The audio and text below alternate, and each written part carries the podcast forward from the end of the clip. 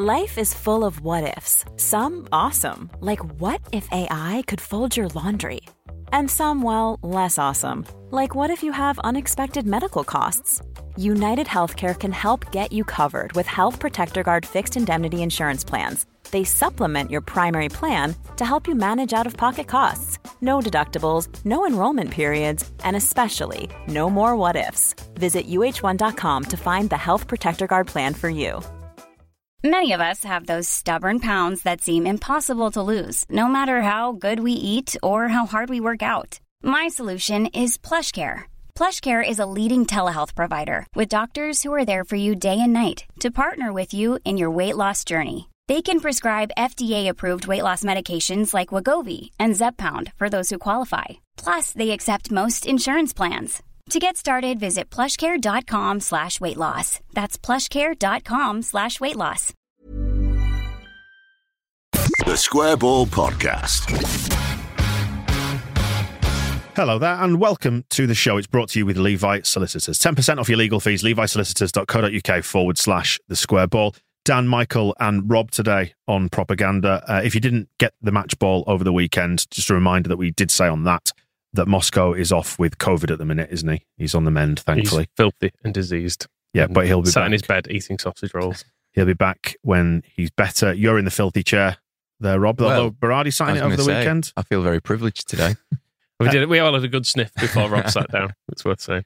This is the show where we find out what's been said about Leeds United. We get reaction to the game at the weekend, both from our camp and from the opposition camp. It's on YouTube, it's on your podcast app as well. Comes in two halves. The first half is where we find out what RTSB Plus subscribers thought about it. They sent us their feedback on the match ball and the game in general to hear the stuff that they picked out from the game. And then the second half is where we will hear from the opposition fans. And we should, I think it's important at this stage, don't you think, to maybe to lay out our terms when it comes to this show, because it's really important to stress this is a Leeds United show. Yeah. Two components to that. Mhm. First of all, Leeds United. Okay. Who do we speak to? Who's our intended audience then, Michael? Leeds United fans. Yeah. I would guess. Yeah. Yeah. Do you agree with that, Rob? Yeah, I agree. Yeah. And th- those are the people that, that we're speaking to, aren't we? Now, opposition fans, very welcome, but it's very important that you know who your audience is, isn't it? And speak to that audience. Mm. Yeah. So, you, but you will get more out of it if you're a Leeds United fan. If you're an opposition fan, you might not get so much out of it, but you have to look at it through the prism of a Leeds fan, don't you? Yeah. Mm. Yeah. And then the other element to that is show, where what we might do, because it's like an entertainment medium, we try our best to entertain, is to maybe adopt extreme opinions, exaggerated opinions in order to. Although my, my misery is entirely real, um, based in, in reality, I have to say. But all, all good comedy has a grain of truth in it, don't they? And we, we know we're not trying to bill ourselves as comedy. We're just saying it's a show. It's it's supposed to be fun, yeah. Hmm. And and you're not to take it all too seriously. Who would do such a thing? No, exactly. So now we've laid out our terms of engagement. Should we get on with the show and find out what Leeds fans thought about about this game? Because if you are an opposition fan, and there may be some who've chosen to listen, some who are desperate to listen to find out what's said, there'll be plenty in here for you as well. But just do we need to, do we need to employ a trigger warning? because we, what we may do, we may find at some point because we might use like we might talk down about Brentford, we might patronise them as well, adopt that mm. sort of tone to use as a like a comedy device when it comes to speaking about Brentford to try and entertain our Leeds United crowd. That's the thing I was trying to get at. So, do we need to employ a trigger warning just in case? Maybe we should have a safe word. Hmm. Tell us more about this, Rob. I, I think Michael, did you coin one? I'm not too Uh, sure. yeah, it- yeah, I was told I was not allowed to use it. What's well, sh- no, no, don't. Levi solicitors wouldn't agree. What, what's your safe word, Rob? Ooh, And when do you use it? um, just when I'm not feeling safe, you know, Yeah. um, if ever that happens. But yeah, not a not a not a regular pastime. Okay. Have you got a safe word, Michael? Nah, willing to willing to roll with it. Excellent. Right to the feedback that we got on the on the Brentford game. Tyler Roberts comes top of the list from uh, the Leeds fans because I did say it would be Tyler's day. I mean, I, I put it there because you said it. Yeah. I was I, I was listening back to what we said about Brentford actually to tre- check we didn't say anything. To check my actual opinions on Thomas Frank didn't make it into the final edit. and yes, you did say within that that uh, that it would be Tyler's day, which I think we have said at least a I dozen mean, times. I was going to say, to be honest, it's that it's the whole stopped clock principle, isn't it? Well, yes, but but he, he did score, so so that was good. And um, Nick R mentioning as well, saying that he, he did well because he didn't do any of the Maguire cupping of ears bollocks. He didn't go mental. He just kind of did a that's a, that's good. We've scored. Now let's get on with the game, which I think is the right way to do it. As we said, it was nice for him, wasn't it, to get the song? Yeah, and no one's getting carried away proclaiming that he's the, the saviour of the season. But as Nick says, maybe just a small step to proving the doubting wrong. And, you know, it's been a good week for him, hasn't it? He, he came on against Brighton, looked good, was all right against Palace, didn't really do anything wrong. And then he's got, he's got his goal finally. So let's move on from there. Uh, loads of people picked out Bielsa's tinkering. Joe, Ding, Nige, Lorne, Philip, and someone with no name who's defending him. People saying it was disjointed. Why, when they took off Cooper when he got injured, did they not put on Cresswell? And then obviously there was uh, Klich getting ready, and then he changed his mind on that and put on Harrison. Uh, but we got better, didn't we, after that sub because it addressed the problem of us getting caught out on that side. After Cooper went off, we did. When Calvin went off, we had another reshuffle, I guess. Uh, uh Ding sums it up quite well, really, because he's he kind of saying that Bielsa's decisions are increasingly baffling. But if he finishes with it, I'm just a bloke on the internet, but Christ, which is kind of how I feel sometimes because I'm like, I don't really understand why we're doing this. This feels really, this feels really overly elaborate to just, to just when you could just make a straight sub. But then I think Bielsa might have always done this, but generally it's worked. And so we go, oh, he's he's great, and he knows what he's doing. Well, I was thinking of the team that ended the game when Dallas was playing wherever, and it was all very confusing. And Raphinha seemed to be like a right wing back, and mm. it reminded me of I think it was Bielsa's first season when we played at Forest and we went down to ten men, and his response was to just leave Pontus Jansson as the only defender and go, let's just go attack and forget it. And I like that about Leeds. And I love that about Leeds under Bielsa. And in that Forest game, we went from 1 0 down to 2 0 and still messed it up and lost 4 2. But you thought, do you know what? I'd rather just go for it and just throw all the attackers on and see what happens. Yeah, I do think the um, the Phillips injury was probably more significant in things coming a bit undone than the substitution of Harrison for Cooper. That made sense because I, I did think we improved, but you know, there we are. Um, injuries actually have become uh, one of the focuses again. Nathaniel suggesting we're not unlucky with injuries, that it might be uh, a bit endemic because of the, the methods that Bielsa employs. Small squad runs them into the ground, you know, physical limits and all that. I said before, it's one of those things, isn't it, with, with Bielsa's methods? It's like they work until they don't. You know, it doesn't cost you until it does, kind of thing. Mm. It's, it's a binary situation, isn't it? As long as you're fine with it and you make it through, then it's not a problem. But if we do at the end of the season happen to go down and we've been decimated by injuries, then you could maybe ask questions, couldn't you? But unfortunately, it's annoying to have that wisdom after the event. And oh. some, I mean, some injuries like Bamford's injury was a he got kicked, didn't he, against Newcastle? So there, there are some that you can. I think if, if someone gets booted, you can fairly safely assume that's not Bielsa's methods. But yeah, it, it must be said that it, we do seem to pick up a fair number of of just fatigue injuries. It seems like muscle injuries and stuff when people have even when people are training, and it seems when people come in afresh they seem particularly susceptible to it, like Firpo and Rodrigo and Koch and Llorente have all gone through this cycle of seemingly getting a load of injuries when they came in, which might be coincidental. There's there's two sides to it, isn't it, though? Because we've just had a week where we've won a game in the 95th minute or whatever, and then we've drawn a game in stoppage time. And as much as Bielsa's methods, you know, I'm glad I'm not doing them and mm. going through the training, but they do it for a reason. And if that means that they can keep going and keep just suffocating teams right until the end, because the Bielsa ball classics of this beautiful attacking football just isn't really happening this season. So if they can at least fall back on those ridiculous fitness hmm. levels where they can just keep running and running and running till the end, then that's how we're going to get points this season. I think. Well, that's how we're getting points in this last week or so, anyway. So yeah, there's, there's kind of two sides to it, and I, you know, I'm not a sports scientist, so it's hard for me to say whether he is overworking them or not there may be a grain of truth in it, and there's probably not truth in some of it as well. In that, you know, remember that was it the first season when they broke down all the injuries by type, and some were impact. You know, the great majority were impact injuries. Mm. When questions were being asked like this before, so there's probably some impact injuries in there, but maybe there are some. I don't know. We don't know enough about that to offer an opinion, do we? And the, the other side of it as well is you look at Adam Forshaw, who's not been fit for two years and has now played like three games within a, within a week and looked really good in all of them, and actually not particularly tired he still was running around in right to the last minute the other day. So mm. I guess with other methods, maybe you don't get that. You have like that he needs to play a dozen games before he looks fit, whereas actually he looks he's he's come as since he's come back into the first team, he's looked one of the fittest players in there. People saying something's still not quite right. Aiden and Jack both picking this out. Sloppiness, bad luck. Is it costing us more? What is it that you can't quite put your finger on that's not firing this season? Is there is there a thing, or is it just that we've plateaued a bit with the current squad? I feel like it's it's probably quite like a lot of last season was. It's just the end of last season was really good. So we remember that and we remember just beating teams quite consistently and, and occasionally.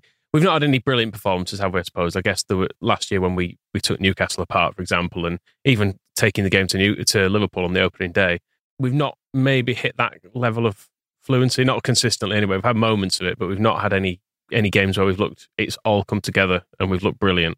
But maybe it's all right I mean, the thing is, the Premier League is hard. I don't know if I said this in the match ball or not. It, it's a tough division, and there's a lot of teams of a very, very similar standard. All, all those that are in that kind of middling to lower group, of which we are one of.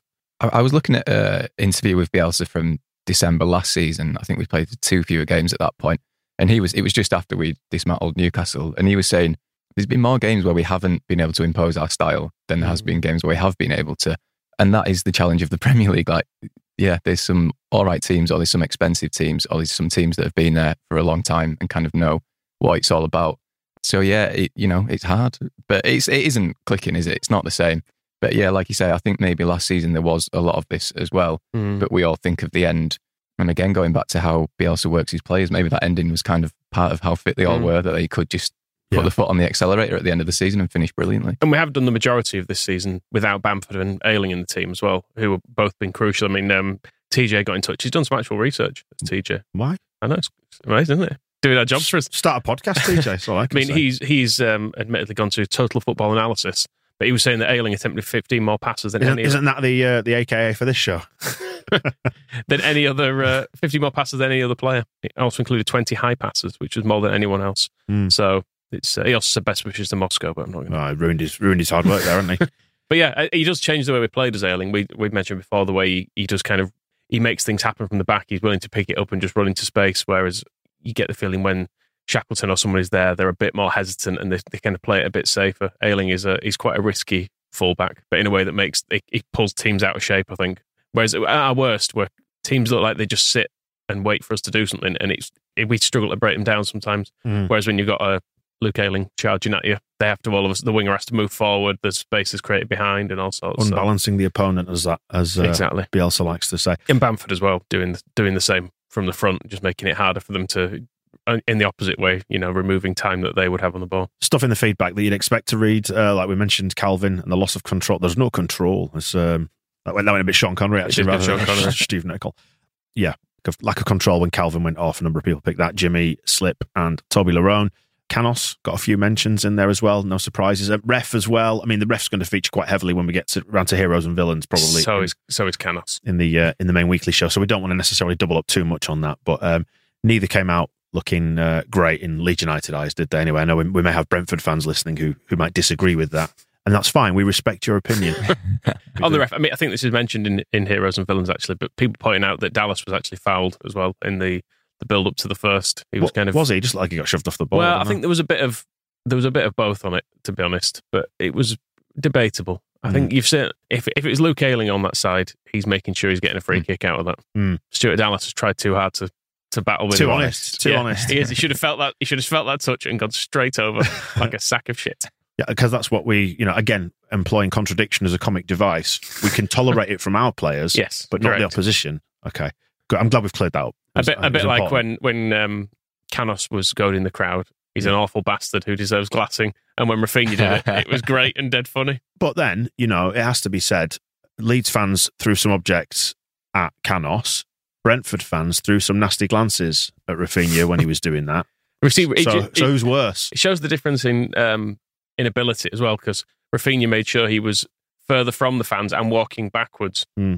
And he was looking at them. So anything that was coming towards him, he would have dodged. Levels And to this game, etc. Exactly. Canos, idiotic, ran Yeah. towards the where the trouble would be and then stood there. Didn't even keep moving. It's like if you're trying to avoid a sniper, you Yeah. need to keep need to keep on the move, don't Yeah, you? zigzag, don't you? Yeah. You got to zigzag if Yeah. you're trying to avoid being shot.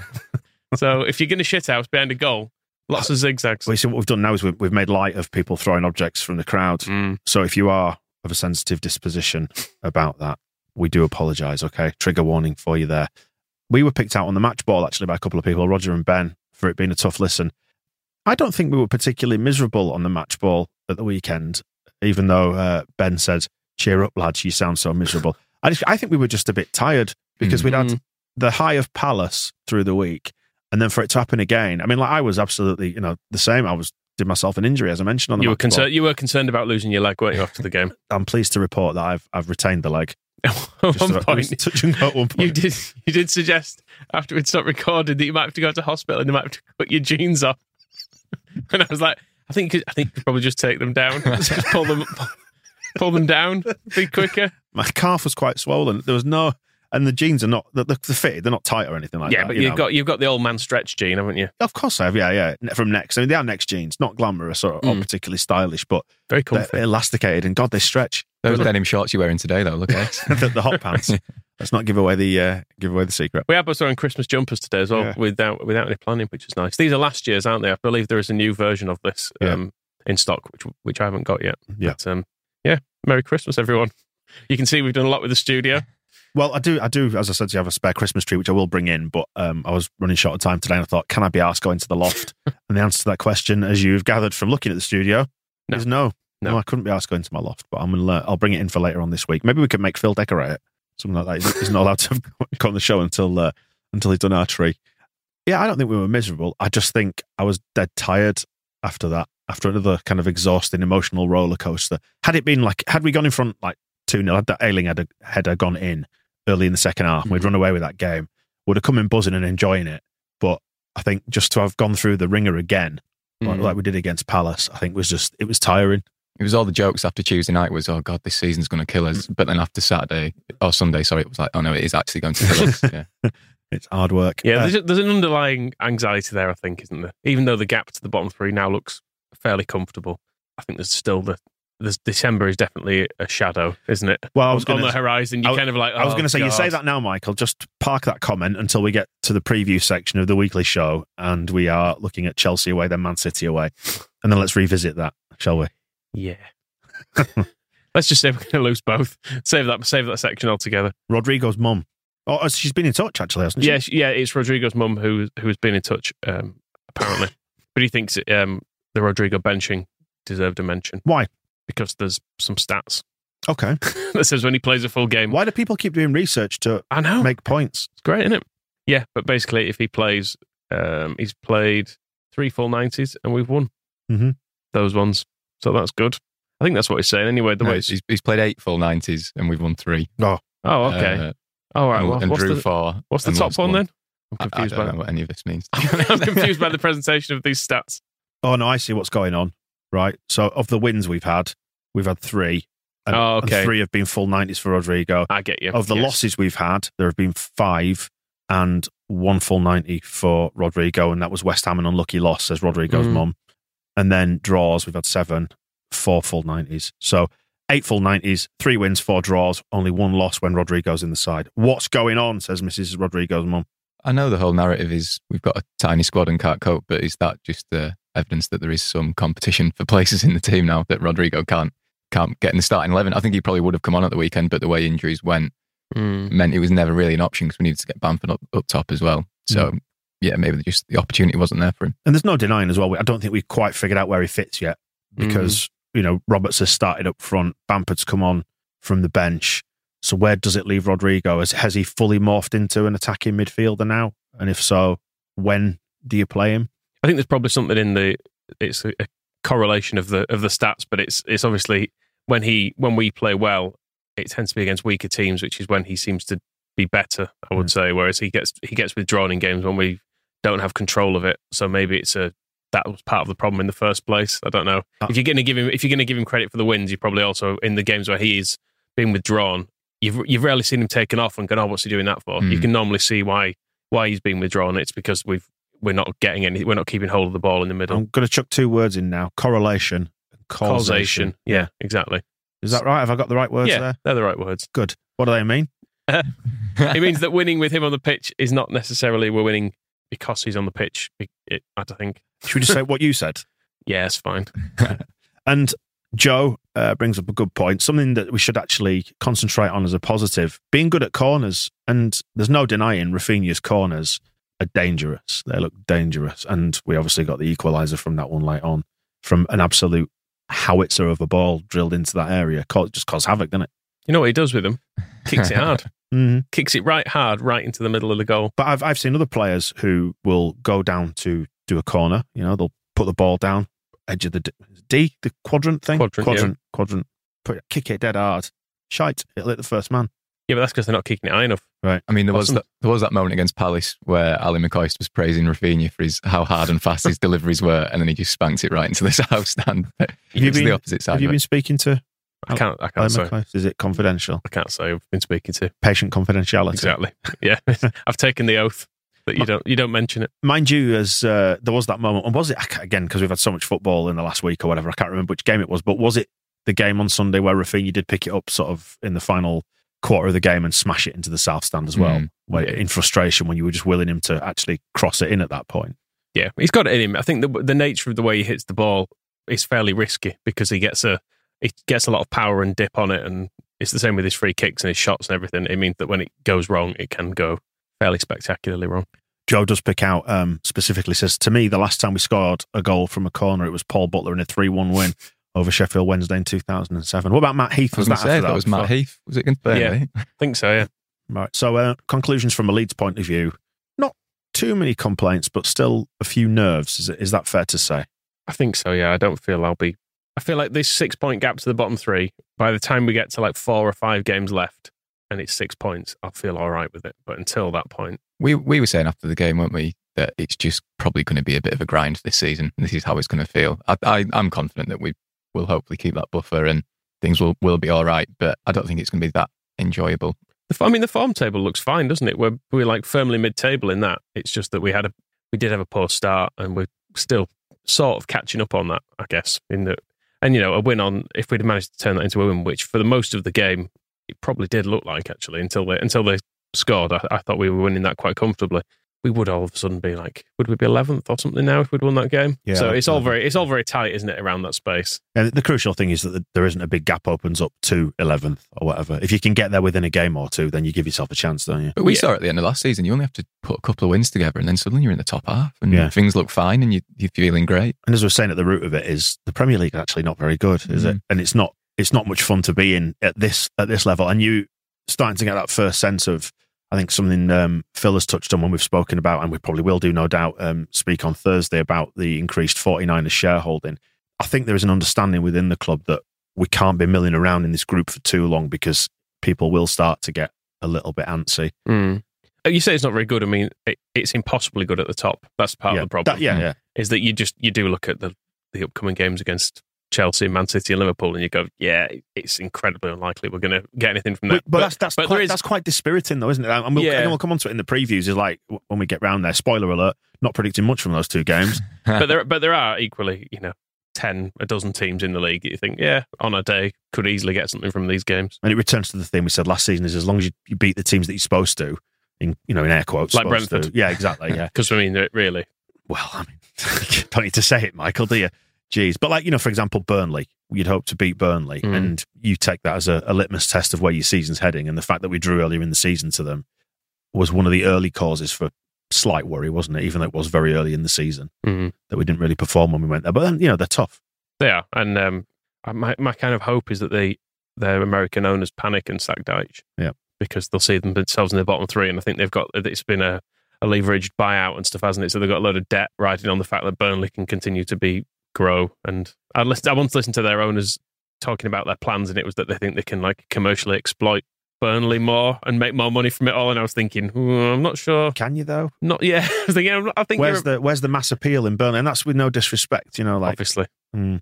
Um, no, no disrespect to them, but yeah, I don't see them as being because we like to respect other teams because we're all part of the football family, obviously. Exactly. Yeah, yeah. Uh, but yeah, I think if they could sack Dykes, that'd be great because then they'd be to try probably employ like Steve Bruce or something who would send them down with as many points as he takes over. Are you just trying to get out of doing an impression when we play them next? Ideally, yes.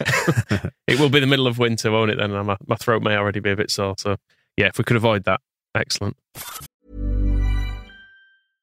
How would you like to look five years younger? In a clinical study, people that had volume added with Juvederm Voluma XC in the cheeks perceived themselves as looking five years younger at six months after treatment. Look younger, feel like you. Add volume for lift and contour in the cheeks with Juvederm Voluma XC. Reverse signs of aging by adding volume to smooth laugh lines with Juvederm Vollure XC. For important safety information and to find a licensed specialist, visit juvederm.com. That's J U V E D E R M.com. Not for people with severe allergic reactions, allergies to lidocaine, or the proteins used in Juvederm. Common side effects include injection site redness, swelling, pain, tenderness, firmness, lumps, bumps, bruising, discoloration, or itching. There's a risk of unintentional injection into a blood vessel, which can cause vision abnormalities, blindness, stroke, temporary scabs, or scarring. Talk to a licensed specialist to find out if it's right for you. One size fits all seemed like a good idea for clothes Nice dress. Uh, it's a it's a t-shirt. until you tried it on. Same goes for your healthcare. That's why United Healthcare offers a variety of flexible, budget friendly coverage for medical, vision, dental, and more. So, whether you're between jobs, coming off a parent's plan, or even missed open enrollment, you can find the plan that fits you best. Find out more about United Healthcare coverage at uh1.com. That's uh1.com. Ready to pop the question? The jewelers at BlueNile.com have got sparkle down to a science with beautiful lab grown diamonds worthy of your most brilliant moments. Their lab grown diamonds are independently graded and guaranteed identical to natural diamonds, and they're ready to ship to your door. Go to BlueNile.com and use promo code LISTEN to get $50 off your purchase of $500 or more. That's code LISTEN at BlueNile.com for $50 off. BlueNile.com code LISTEN. First half of the show is where we look at what's been said from a Leeds point of view. Now we dive into the opposition fans. I've got a feeling this is going to be fun. But before we get there, I just wanted to ask Have you um, heard of the Amazonian tree frog? Uh, not not specifically. It's just a frog that lives in trees in the Amazon. I guess that. Yeah. Yeah, hence, hence the name. and what it's got, it's, it's one of the animals with one of the thinnest skins Oh, I see. Yeah, in the world. And that's because, did you, did you know that frogs breathe through their skin? Oh, And not only that, but the Amazonian tree frog, it's those, those really bright ones. And basically, the rule of thumb is the brighter the frog, the more poisonous it is. Mm. It secretes poison out through its skin. So if you touch it, it can really mess you up. I've got a feeling in this section, we're going to hear something from creatures with thinner skins than the Amazonian tree frog. Shall we get into it? bless them. Well, let's let's start with someone who who's um, despite being very young, very level headed, very, Very wise. wise. Yeah, this is a guy. Wise for a head on young T, shoulders. TW8 is what um, he, he goes by on YouTube. It's that you'll have seen some of his footage because it was the it's his footage of Raphinha. Um, so he's right down the front in the away yeah, fans, isn't he? he's, Yeah, he's yeah. in the away end, so he, it's his clip of Raphinha, um, kind of pointing at the badge and shouting at them a bit. But it, this is him leaving the ground, and he's um, yeah, all there. to Brentford, I've just drawn two all with Leeds at Elland Road, and you know before the game I said to all, and the draw would have been a good result. To be fair, like it means we stay above Leeds, but you know when you concede with about 60 seconds left, it always hurts. You know what could have been, we were really close to a crucial win, uh, but Patrick Bamford popped up with a late equaliser, and to be fair, it was probably deserved. You know, their keeper didn't have to make many saves. Alvaro in our goal did. He made a couple decent saves, a worldy one as well. They scored a goal in the first half. We probably should have defended better. Um, we needed a Baptiste worldy to get us back into it, and then Sergi Canos scored a nice goal, um, which is good to see. And thought Christian Norgard was really good for us as well. Ever consistent he is. And I must also say, the Leeds atmosphere was brilliant. It definitely lived up to expectation. It's definitely one of the best atmospheres in the Premier League. You know, without Ivan Toney, it's really not a bad point away from home, but it could have been more. balanced. You see, that's what you want from fan media, you don't you? A really balanced approach to uh, to covering your team's games. But I thought that that's some absolutely fair points in there. One of which is Brentford are above Leeds. That is noted. It's an important point to Mm. note, isn't it? Um, Yeah. And that's something they've got over us, and they they can they can and should use that. But I thought he was probably right about the game overall as well. We probably deserved a draw out of that. Yeah. it's fair to say. If you, if you look at the momentum graph, who is it that it's Sofa Score, isn't it, that do the momentum graphs? Mm. It's apart from that early spell when they had a bit of a run at us and then we scored. It's mostly us, apart from that spell in the second half when they scored. So it went both ways. We probably had more of the attacking. All in all, Yeah, it, it was. A, I'd not really considered the point that Meslier had not particularly made any saves. So yeah, fair enough. We've got one other clip from him, which is his live footage of the second goal, and I've included this because I need I need your opinion on it. I noticed it in the YouTube comments, and I went back and listened to it. I think there's a, a grown man who's a Brentford fan doing "sue" after when Brentford score a goal, right? which is really odd. But I, I might be It- wrong. it I might all- be, I might be mishearing it. And the person, who, the person whose comment I picked up on YouTube, I may have misheard. I Just may, they may have misinterpreted Michael, just well. remember, just because we don't want to be too critical of Brentford, well, okay? Because p- people don't want to hear that. the lad doing the video is doing some good, like um, sort of screaming and cackling on it as well, which is which is quite good. I don't mind that. Brentford.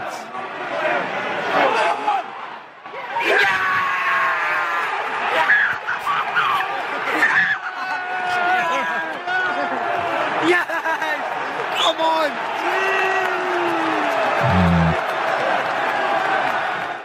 I think you might be right there. That's weird, isn't it? That is a That's not sue. good. Yeah, no, no, no, no, no. Kick him out of the league. Michael, that's not that's not very generous spirited, is it? Goodness me. Possibly not. After you said in our previous podcast, which I really objected to you saying that Brentford shouldn't be in the Premier League, I'm disappointed now. Mm, Are you disappointed in yourself?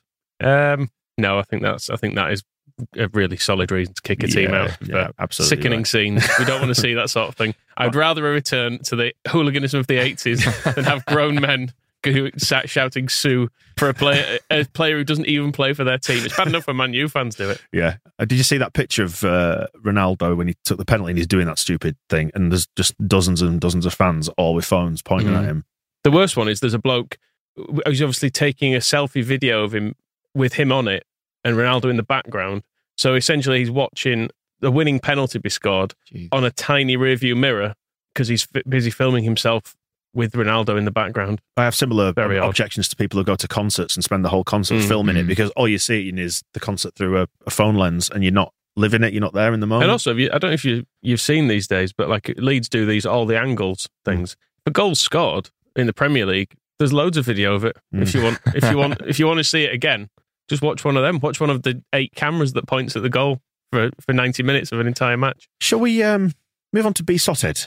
Go on, Uh, 'em. who they, if you saw Twitter on uh, Sunday night, they'd they'd cottoned onto our uh, Brentford preview, which you know every week, if you're a regular listener, you will know the middle third of the weekly podcast. It's a preview section about the teams that we talk about the opposition team that's coming up because that's obviously what a preview Mm. is, isn't it? You talk about your, your opponents. So we did that. We were a little bit disparaging about Brentford in ways that we will. Uh, well, should we, should we talk about satire now, or should we hear some clips first? Because I've gone in so far as to start reading about definitions of satire, and it could get quite lengthy. um, I don't, know, I don't know what you've prepared here, so I mean, keep it brief. Right. So, in short, they've had a pop at us about the tone of our podcast, in which you said, Michael, for example, that you, they had no right to be in the Premier League, and only teams that should be in when you were like 13 Yes, should be in it. Okay. yeah, Sheffield Wednesday, Yeah. Oldham, Swindon, they can be in the Premier League. Yeah. QPR, QPR, obviously, that's the first one you'd put on top of the list. Yeah, they big, should- Big, they should big there. regular West London club like them. you know, Exactly. like Trevor Fine. Sinclair, Les Ferdinand, and stuff. Yeah. but you used it as a as a comedy device.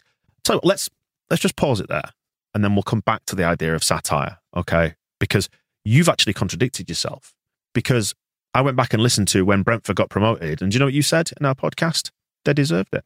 Well, they did. Yeah. Hey, but um, the previous bit wasn't about what they deserve. Yeah. It's about what I think should happen. Yeah, and being, being, and I think Pre- they should. And I think they should be put back to League One. being in the Premier League it's a feeling, isn't it?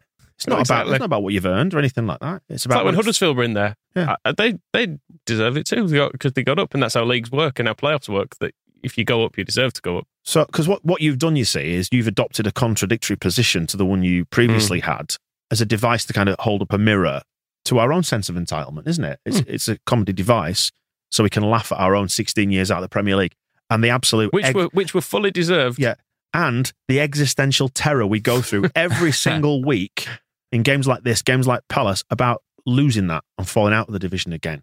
And therefore, you kind of you're subverting those things, aren't you? You're subverting our own paranoias, Mm. basically, so we can laugh at ourselves and we disarm ourselves and we don't get too caught up in it.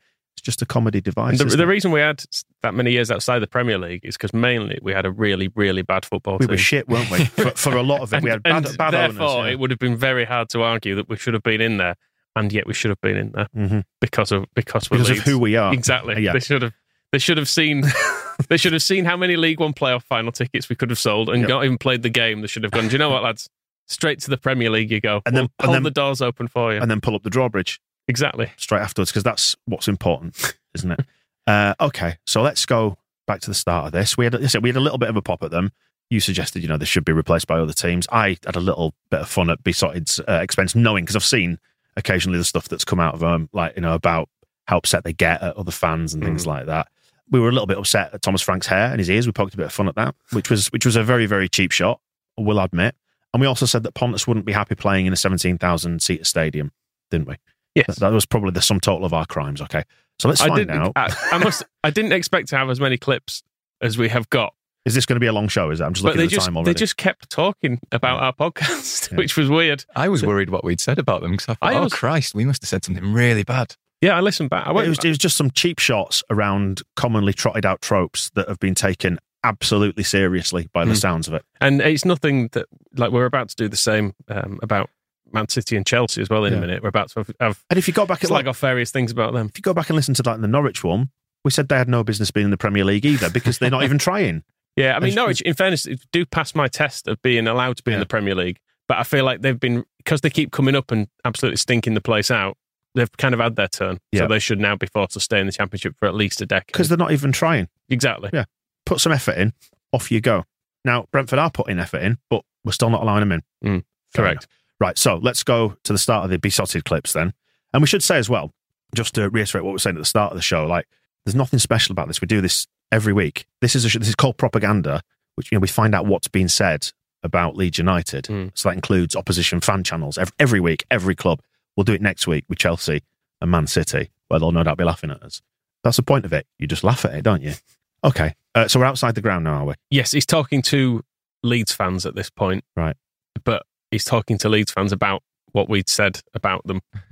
Which, with the best will in the world, I'd love it if every Leeds fan listened to this, but they don't. okay, here we go. It's interesting. We were listening. I have to bring it. We were listening to the Square, Square Ball podcast on the way up, and they were less than complimentary about Brentford. I have to say, they uh, well, they didn't even think we should be in this league, and uh, they didn't think that we'd win today, and they just thought they hated Thomas Frank, and they just hated everything about Brentford. Um, you've got to listen. You've got to pay. But I'm just going to say to you as a Leeds fan, you've got to pay at least a little bit of respect to us. We've got we've got less fans, we've got less money, but we're a bit higher than you in the team in the league. You know what I'm saying? I'm not being, but you know what I'm saying. So I'm not saying listen to that podcast. That was a that was a disrespect, though. You know what I'm saying? They were spreading the word, though, which is good of them, telling Leeds fans to listen to it, which is actually what we're trying to do. So if they're doing that on our behalf, thank you, lads. Pre- we, we, appreciate we it. We said they won't win today, and they didn't. Mm. So we were right. And I, will And, say, and, and uh, can I just point out, returning to the theme, he's pointed out they're above us in the table. Again, an important point Hmm. to note when it comes to us taking the piss out of them, they can come back with that. and also, we hate everything about Brentford. I really don't hate anything about Brentford. There's nothing hateable about No. Brentford. I mean, Thomas Frank's a bit objectionable when he starts chewing Yeah. his gum with his mouth open and his hair's questionable, but it's just cheap shots, isn't it? Yeah, like there's, there are several things about Chelsea that I hate. We'll come on to probably talking about scum, even people like Villa. There are kind of hateable aspects to Yeah. Brentford. Just indifference, isn't it? Not really, Christ. Careful, Rob. Now, Oh, sorry. Listen, you're, you're letting us down again. I'm being disrespectful, aren't I? You That- are. That's not on. Yeah, and and heaven forbid we'd be disrespectful about opposition teams on when you know when, when we're saying at the start of the show about it being a Leeds United show Mm. and what our our audience, Leeds United fans, might expect to hear and want to hear that might make them laugh. Let's just get the tone right. Anyway, he's, he's talking to another Leeds fan here. Yeah, so, so it's one of these. I mean, so for Leeds United, I mean, where is it for you? I mean, the, again, we talked about, and I have to say this again, we listened to the Square Ball podcast. If you check it out, the December the 2nd episode, around about 30, 35 minutes in. Let's just say that they weren't too pleasant about Brentford, Thomas Frank, about us, about Besotted, about anything like that. They just completely tore us to pieces, like, you know, saying that Brentford should not be in the Premier League. They can't understand why we're here, why our manager, they don't understand why everyone loves us in the media. Honestly, they just tore us to pieces. And the fact is that, they, you know, yeah, which is, which is interesting, you know what I'm saying? I feel like I've seen that movie before. Yes. Yeah. Uh, but I mean, you know, like we go back to last season, you know, we were media darlings for a bit for bringing this exciting swashbuckling football Mm-hmm. to the Premier League. Didn't like that either. Don't want to be media darlings. And again, so holding a light up, holding a mirror up to ourselves here about being media darlings. So if you're a Leeds fan and you listen regularly, you'll understand that because it's a show aimed at Leeds fans, isn't it? So anyway, um, is he asking more Leeds fans about This, it outside thi- the ground? This is um, with a Brentford fan. Right. So this is where this is where we discover the kind of origin of, of his previous questions, where he's been there's been I don't know how I don't know if it's a bus, a car, or what, but they've they've been listening to it A vehicle of as a group. fury. I don't know if there's a big Brentford WhatsApp group and that everyone's been on the way down independently. And been Well, like, maybe they- well, I mean, get I this on. You need to get this on and listen to it. 35 minutes Well, in. the play all came on the same bus. Well, they? potentially, yeah. yeah, have a listen.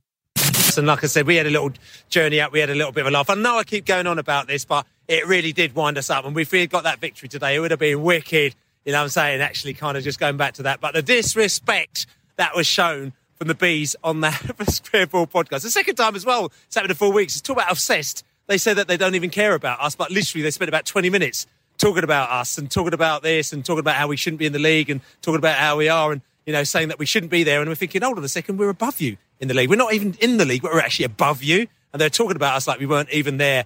And we went inside that game today with an understrength side, with an injury ravaged side, and the COVID ravaged side. And they still couldn't get three points, could they?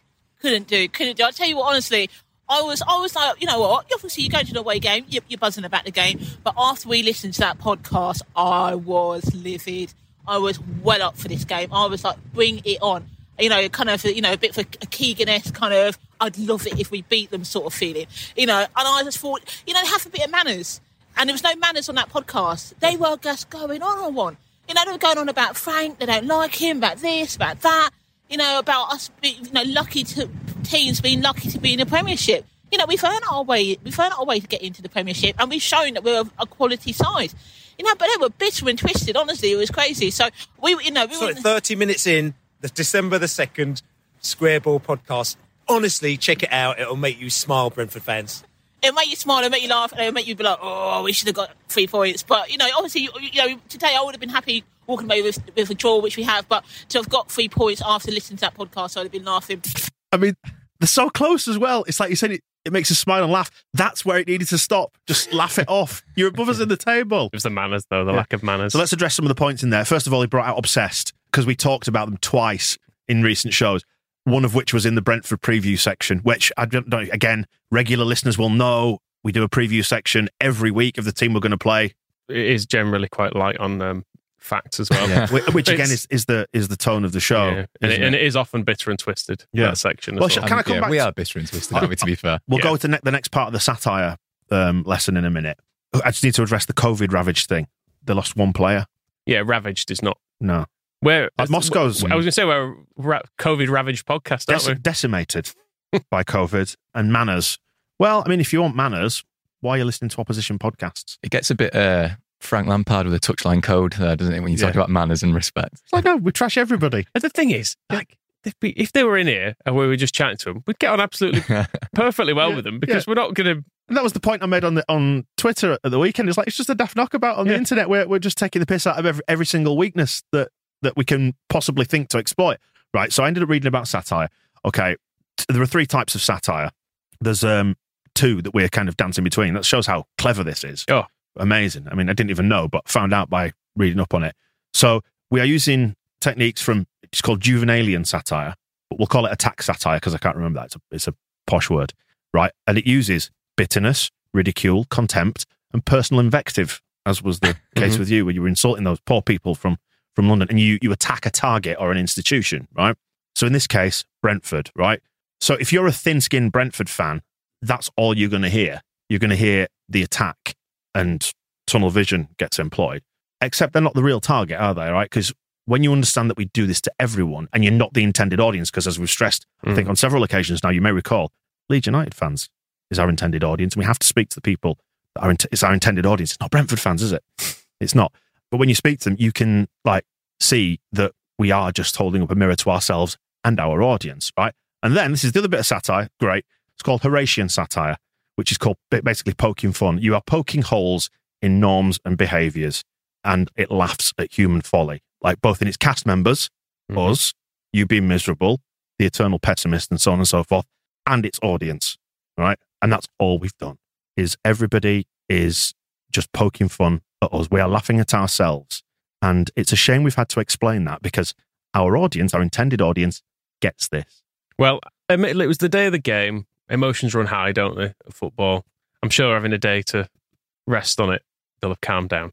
Oh no, Still, No, still going the day after. he's still going now. He's going. I think he's realised he's got really cross with Leeds. Should we, we should just stress as well 32 minutes in, the December the 2nd episode. and he's giving it the look. A lot of my best friends are Leeds fans, but these guys, yeah, extremists. I've got a lot of Leeds friends. I talk to them all the time. Leeds are very different in the way that they approach football matches. And this is not about banter. And we're going to talk about this a little bit later and like that. That they can get just really bitter. Like, you know, it just, it's just, it, listen, we all love football. We all love our team. We all talk about it. But things are on a different, they're just on a different level in Leeds. And I've seen it when they, with their Ben White campaign and all the other things we do. So we're not taking it personally as Brentford fans because I, I see that they do it to everyone, but it's, it's, it's, it's, it's just different. And, um, there was a lot of bitterness was going on yesterday before the match. Our beef with Square Ball, which we'll talk about a little bit later. Considering they've not taken it personally, they're talking about it a lot. we're going to talk. We're going to talk about that later because we haven't already. yeah, but again, can I just point you use the word bitterness? It, it's a comedy device within Mm. the attack uh, satire. And also, I like the fact that he was offended at the Ben White thing as well because that was again, Yeah, it's just taking the piss. it was a joke. Yeah, because we weren't going to get him. So what can we do? We can swing our dicks around because we can swamp your social media and do free Ben White. It's just a bit of fun, isn't it? Yeah, on a different the, the way he's talking, it was as if we'd when when you hear people say like, "Oh, that that sort of stuff doesn't really belong in football." It's generally about people mocking tragedies or you know a particular fan who's got you know like has something that's kind of that you shouldn't pick on. But this is just been really generic, saying they had a Lego stadium. Yeah. and they're like, "That's too much. Yeah. You can't say that." Yeah, and Thomas Franks here said, "Lovely." but I've said like they sing we're just a bus stop in Hounslow, which is exactly the right thing to do because they're taking the insult about the perceived weakness, their small size, and then they weaponize it when they're in front. So, for example, when they're in front and it's 2 1 and they're singing to us, we're just a bus stop in Hounslow, it's the same point. Their fans on la- uh, at large get it. You know, it's not difficult to understand. Within their podcast, a bit like ours with the heroes and villains things, they've got I think they award like a stinker Oh, who, who's the candidate for this week? or something. Um, and yeah, you can you can guess the rest. But I have to admit, we listened to it, and if you want to check it out, the second of December version from about 32 minutes on or something like that, they were absolutely, honestly, it was on a different level. Again, it's like I said to you, I don't know if it's just a Leeds thing or whatever it is, but they just went on and, and they came back to us later saying, Oh, don't you like banter? And, you know, this is about what fanzines are all about. Listen, we know we've been doing fanzines for 30, 30, 40 years. We know what jokes are about. You listen to our thing. We joke and we take the mickey out of people, everything like that, but you're also quite balanced but there was no balance at all. It was almost like quite bitter and quite horrible and quite nasty. And also, it wasn't even factually correct. You know, I'm saying, I'm saying it's like, if it's funny, it's got to be funny, but it wasn't funny, but it wasn't factually correct. And there was no kind of information. It was just jibing and talking about, you know, us as a fans in talking about Brentford, how Brentford shouldn't be in the Premier League. Everyone has their opinion. But, you know, sort of if you've got delusions of grandeur, you know, it's kind of like, well, you know, you I'm just noting a theme here. That's all. Just a common thread running through these clips. You should be, but we shouldn't be. Why? Because you've got more fans than us, like I'm saying, but you haven't got more points than us. So what makes you feel that you should be in the in the league more than we can? Because we've we've actually won more games than you. It's like really weird like situation, and you have to listen to it because it's really hard. But we went up to that game really chilled. But then after that, it really hyped us up for the match as well. And, and all I can say is that we spoke to a few of the coaching staff and they had listened to it as well. So I think it might have hyped up a few of the players as well. So thank you very much, Squareball. Brilliant. Being passed around. I love the idea of Pontus Jansson listening to it and just being like, yeah. Have Yeah. you heard what they've been saying about us? I mean, uh, I'll tell you one thing I can correct him on there. He says, you know, you listen to our thing. I don't. I'll listen to it this week because we do this bit Well, of the hang on a second, Michael. You're obsessed. What are you on about? Yeah, that, that is true. Because we have spoken about at least twice this season already. I mean, the uh, the thing about not being factually correct. I mean, that's fine. Yeah, we will. Did we get? Did we miss? Did we say it holds seventeen thousand people and it holds seventeen thousand four hundred sixty-two or something? Will we? uh, uh, He gets close to the point as well, saying things can only be funny if they're factually correct. But then he realizes that's a daft thing to say, so he goes, and it, it wasn't funny and it wasn't factually correct. I mean, and if you come into this show for factually correct things, I mean, you're, did- you're in the wrong place. You, f- you forgot to put in the preview in the prep sheet, didn't you? So, uh, yeah, we weren't heavy on facts, were we? No, not not entirely. No, that's how that's how little I think of them. I didn't even do any any. I didn't even put them on the prep sheet That's how obsessed you are. because I was thinking about Crystal Palace instead, um, which came first, and then I was like, oh shit, there's another game. You were thinking about QPR, weren't you? That's the one. Yeah, I, did- I had loads of stuff about Les Ferdinand on it. To be honest, it was uh, it was a shame he wasn't playing. right. Is this the last one from them? Or we got a couple, couple more? We're it's- still going. It, it keeps going. Um, Can I just say, 32 minutes in, this is someone else with it on their podcast again having a go at us for talking. He's he's having a go at us here for talking about Brentford in the Brentford preview. right? We'll, we'll come back to that probably. Yeah, yeah, hundred percent. Yeah, no, I mean, I, I, I, I agree. You know, banter's got a brilliant place in football, but and so is humour. But you know, um, bitter, bitter. Like I'm trying to say that there there isn't a rivalry, but spending 20, 25 minutes having a go at us, like we, we it's not something we in, instigated. We're just going up to Leeds to, to you know we have had some great games with Leeds over the last few years, and they've been very close. Some of them, some of them we've won. A couple of them that, that they've won. You would have thought that you know that that they would have taken that on board. You know, it's, it's manners to be honest with you as well. You know, slagging us off for our stadium, slagging us off for everything. It's just like it's odd. If there's no rivalry, well, don't don't don't, don't talk about us so obsessively. I mean, it, it really they we are under their skin, and um, it's, it's quite in that respect, it's quite funny. So um, crack on, lads. Will do, Tree Frog. I mean, there's so much to go out in there. Rivalry, there is no rivalry. And we need to just say, if you, I mean, like, look on YouTube, if, if it's a better medium for it, because on YouTube, you'll find we divide the weekly show into three bits just so it's a little bit more digestible. In the middle bit, where we um, we did the Brentford preview, it's got a big graphic on it Mm. that's been made by our graphic designer. And it says on it, Palace, Brentford, preview, Mm. doesn't it? Preview. And, it's that we do that every week Yeah. wherever we're playing. because like I don't know if you again the way that the Premier League's constructed is you play every team twice between about sort of August and May, isn't it? I think that they generally do it. These Even the days. teams that don't deserve to be in there, you have to Yeah. play them twice. yeah, rules are rules, eh? And then they schedule these fixtures one after the other throughout that sort of nine ten month Mm. window, don't they? And and then they publish them and they're called fixtures. And then what you do is you look down the fixtures, and if you're doing like a weekly show like this, you look at the fixtures that are coming up, and you'll probably talk about them Mm. because I, I think it'd probably be really hard to do a preview section without talking about the club that you're about to play. Mm. What do you think? Yeah, but it's banter's got a place though, and what we did was Was not was it not? it was too much. Was, was it what about manners? manners are gone. I, my mum would be cross if she knew I'd been accused of having no manners. That's why I love football, though. I love going to the football to be well mannered. That's the reason I go to Elland Road. to be Balanced- really polite. balanced, well mannered. That's what fo- it is. It's what football is all about. Exactly, isn't it? yeah. And um, they're under our skin, aren't they? Just so because we we poked fun at a few of their elements of their club, and like, and then having to explain how it works. Like, so for example, we poke fun at their stadium because it's brand new and looks a bit like Legoland. Okay, our stadium is falling apart. yeah, Yeah. but but we love it because it's shit and falling apart. People often slag off in, within this section of listening to other fans. People often will say It's an absolute shithole. it's an absolute dump. Like which, which it is. the seats don't face the pitch. Good. Yeah. I'm pleased with that. It- Um, there was as- that roof that you were under. If you actually came, you did. You didn't because you all got very angry. That had asbestos in it until fairly recently, which is Mm. I don't know if you've heard. That's quite bad. yeah, They took it out though. but do you know how upset I get when people slag off Elland Road? Not at all, because I like it anyway. Mhm. So just you just move on, don't you? Yeah, Well, I was thinking uh, one of the first times I properly fell in love with Leeds was my dad took me to Masters football in Sheffield, and Leeds had a team in there, and I saw Sheffield United fans and Sheffield Wednesday fans arm in arm drinking beers, singing "We All Hate Leeds Scum," and I thought that is amazing. yeah, yeah. And you know, it's like fine. You know, enjoy your stadium. It's fine. It's perfectly inoffensive, which is what Brentford are. It's a big rivalry, and we you know it is, Dan. Yeah. Don't pretend otherwise. Well, no, I haven't slept since thinking about it. Uh, didn't win though, did they? That's just one thing to observe. They didn't win No, and didn't get to throw it back in our faces. But you know what? Had they won that game, I would have quite openly welcomed them throwing it back in our faces because we would have deserved it. Mm. And just taking it on the chin.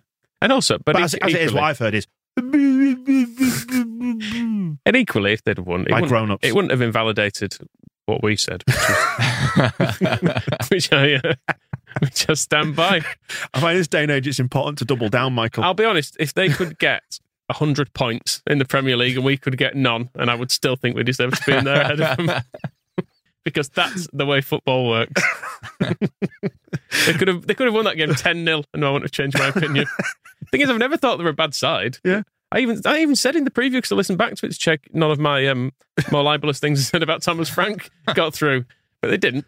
and that's good. And I even said that they're a good team and they, they were really good in the championship. And I thought that when they came up, that they'd have a style of play that would probably actually be all right in the Premier yeah. League. And, I remember you saying that. and, they'd, and I thought they'd stay up. Said all that. Yeah. That was nice. Mhm. Thank you very much. Didn't listen to that bit, obviously. Just um, just while we're on this, these besotted characters, I just want to just go quickly to Twitter. I know this isn't great, but can you can you see that? That's their uh, Twitter account. Okay, remember that we're obsessed with them. Yeah. Mm. What does that show? What does that that show there of their Twitter account? It shows that you you that you've got a follow button that you can click. Yeah, but now you see that It follows you bit. Yeah, follows you. so besotted follows you. See, you know that bit where you can click the follow button. What does that show? It shows that you don't follow It them. shows that we don't follow them. Hmm. It's it's an obsession I like to keep from a distance. uh, I don't know about you. One of your burner accounts because you don't want it. You don't want it to be re- revealed. But um, we do appreciate the extra traffic you've driven our way because they've talked us up so much, like loads of cross promotion, and hopefully this will do the same for you. People will um, go and listen to the besotted stuff, and it'll help in terms of you know figures and a bit of ad revenue for you and stuff. Because football family, that's what it's all about, isn't it? It. And if you don't take it too seriously, it is just a knockabout on the internet. Yeah, I just hope. I, I hope. Um, I hope no kids, Brentford kids, listen to this podcast though, because it's sickening. Mm. Oh, the ice cream van's here as well. Again, re- again, regular listeners will know that we have an ice cream van that comes round when we record every lunchtime. So uh, that's that that you just heard in the background. Go on then.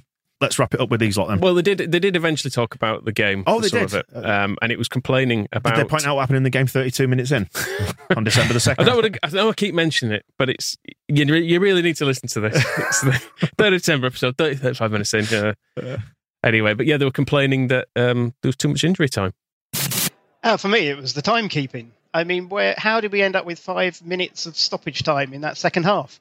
Um, there wasn't many particular injuries. Uh, I know there were three goals and, and the substitutions coming on, but to me that looked like a three or four minute stoppage. And and of course they scored as the clock ticked into that vital fifth minute. So and and so, the, is, is it the timekeeping? Is the referee? Is it the overall officiating? Overall, the officiating wasn't wasn't too bad. It's that timekeeping piece uh, between the Okay. yeah. So it's the clock. It's the, The Leeds clock. clock. It's the, yeah, it's- Yeah. yeah, their own personal timekeepings of time zone thing. You see, what he's done, he's done the same thing. He's used the he's used satire. He's employed satire there, hasn't he, to suggest that we were manipulating the clock Mm. um, to damage them.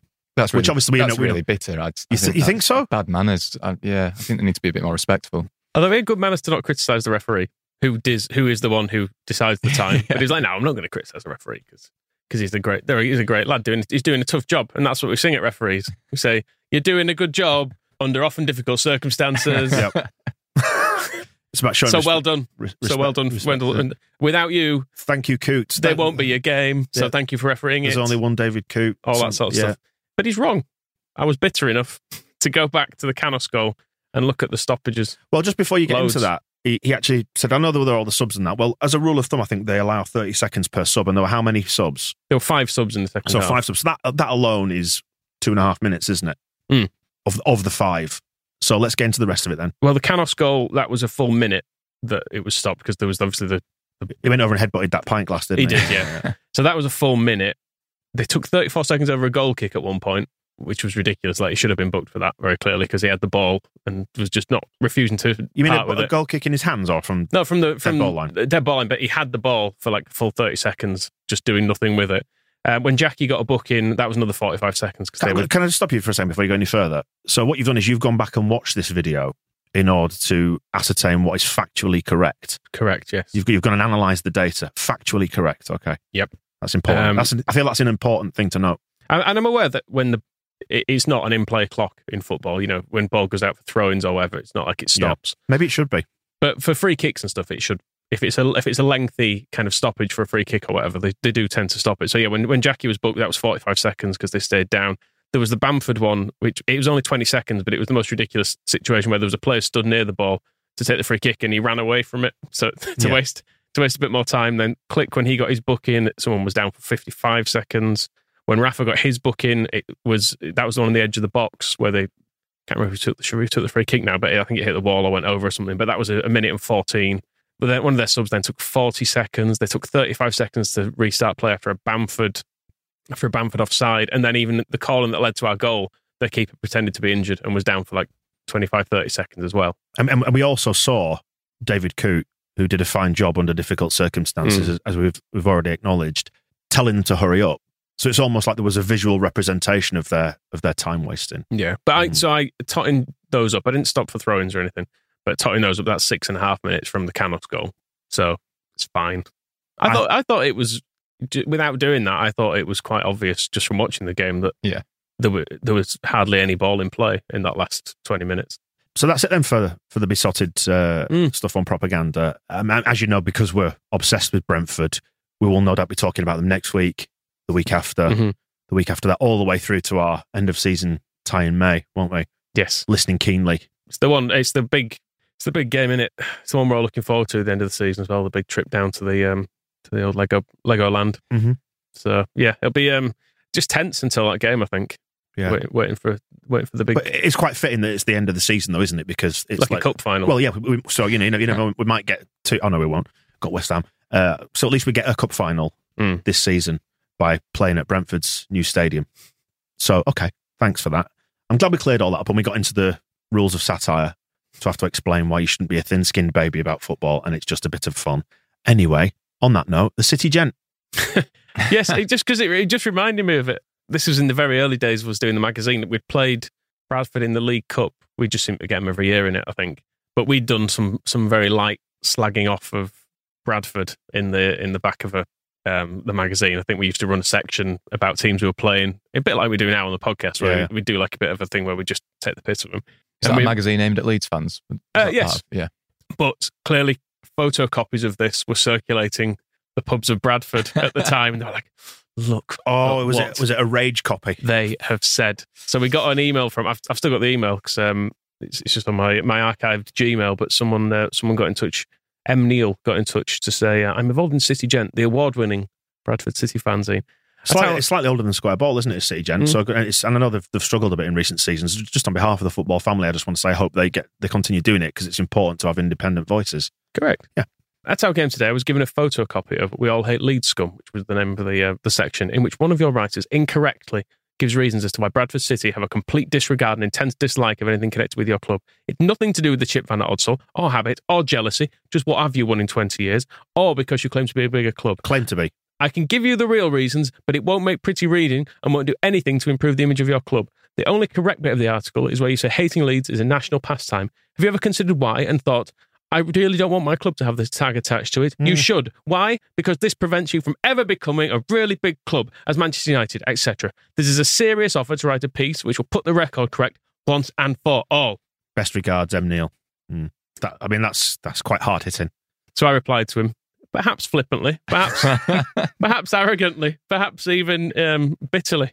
I just said, "Hi, Mark. Sounds good. Send it over, and we'll try our best not to cry." so he For replied, which, for which you for which you deserve a medal. So right. he, he replied, "That's the problem with you. Like, your bloody disrespectful attitude to all other clubs, and the reason why you are totally disliked. I will have to work on it." Mark, it came close to the the print deadline, so I sent him a, a, a chaser on it. He got back in touch. He said, um, I reconsidered my intention as I feel my very honest attempt at putting the record straight will not be taken seriously due to the obvious attitude which seems prevalent amongst a large majority of your supporters. Such an article will not serve to educate if the reader is not prepared to accept what is offered. Therefore, you won't be receiving anything.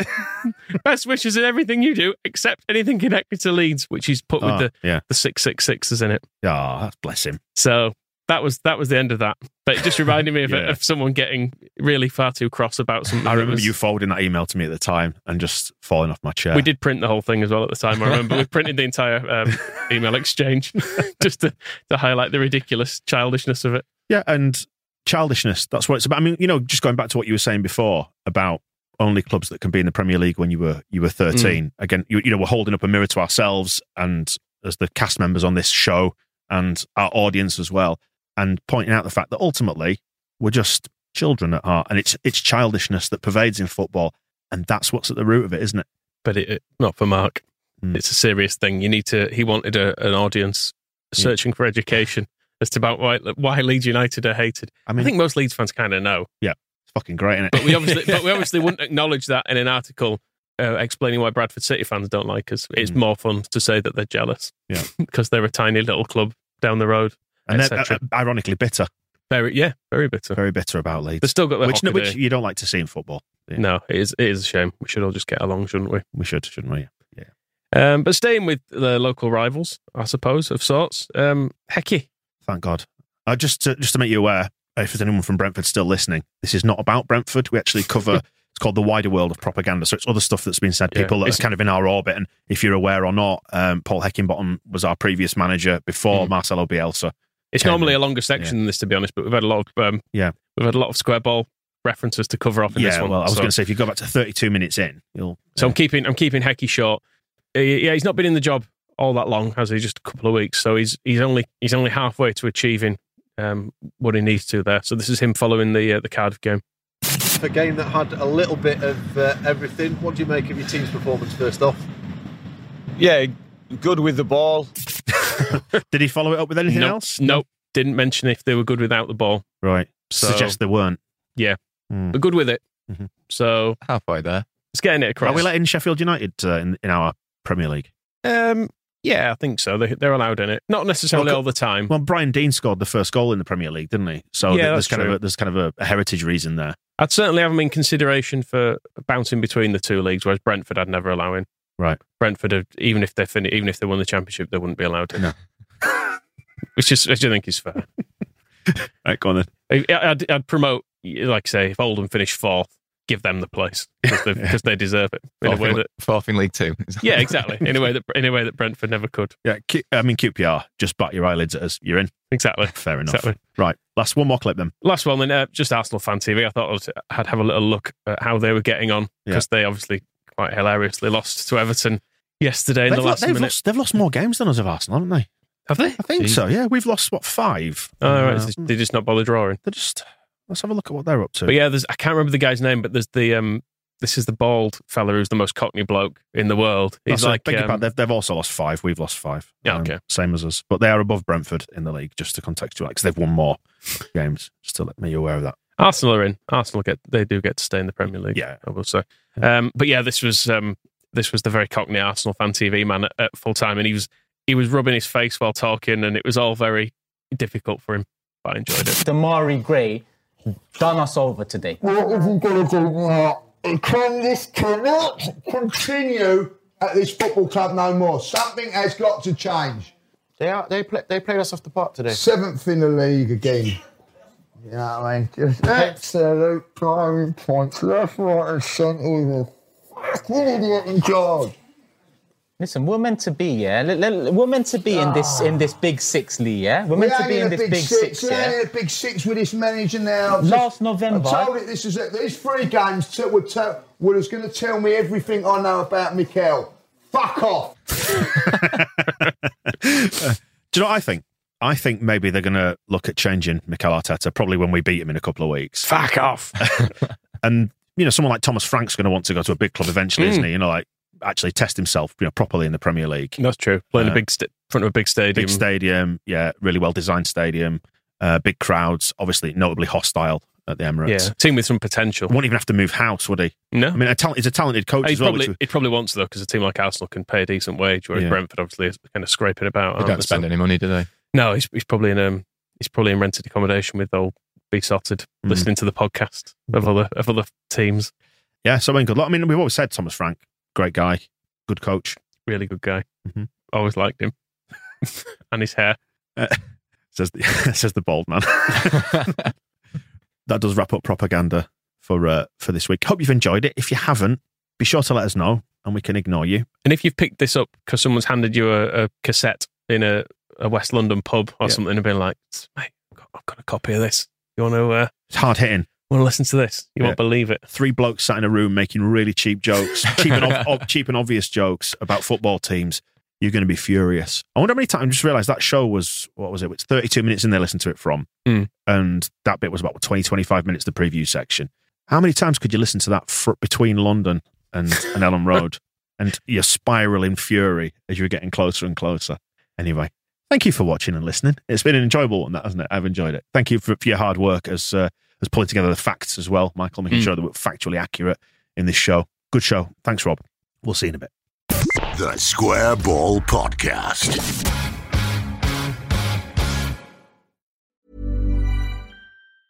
Mom deserves the best, and there's no better place to shop for Mother's Day than Whole Foods Market. They're your destination for unbeatable savings, from premium gifts to show-stopping flowers and irresistible desserts. Start by saving 33% with Prime on all body care and candles. Then get a 15-stem bunch of tulips for just $9.99 each with Prime. Round out Mom's menu with festive rosé, irresistible berry chantilly cake, and more special treats. Come celebrate Mother's Day at Whole Foods Market. Hey, it's Danny Pellegrino from Everything Iconic. Ready to upgrade your style game without blowing your budget? Check out Quince. They've got all the good stuff shirts and polos, activewear, and fine leather goods, all at 50 to 80% less than other high end brands. And the best part? They're all about safe, ethical, and responsible manufacturing.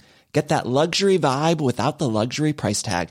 Hit up quince.com slash upgrade for free shipping and 365 day returns on your next order. That's quince.com slash upgrade. Planning for your next trip? Elevate your travel style with Quince. Quince has all the jet setting essentials you'll want for your next getaway, like European linen, premium luggage options, buttery soft Italian leather bags, and so much more. And is all priced at 50 to 80% less than similar brands. Plus, Quince only works with factories that use safe and ethical manufacturing practices. Pack your bags with high-quality essentials you'll be wearing for vacations to come with Quince. Go to quince.com/pack for free shipping and 365-day returns.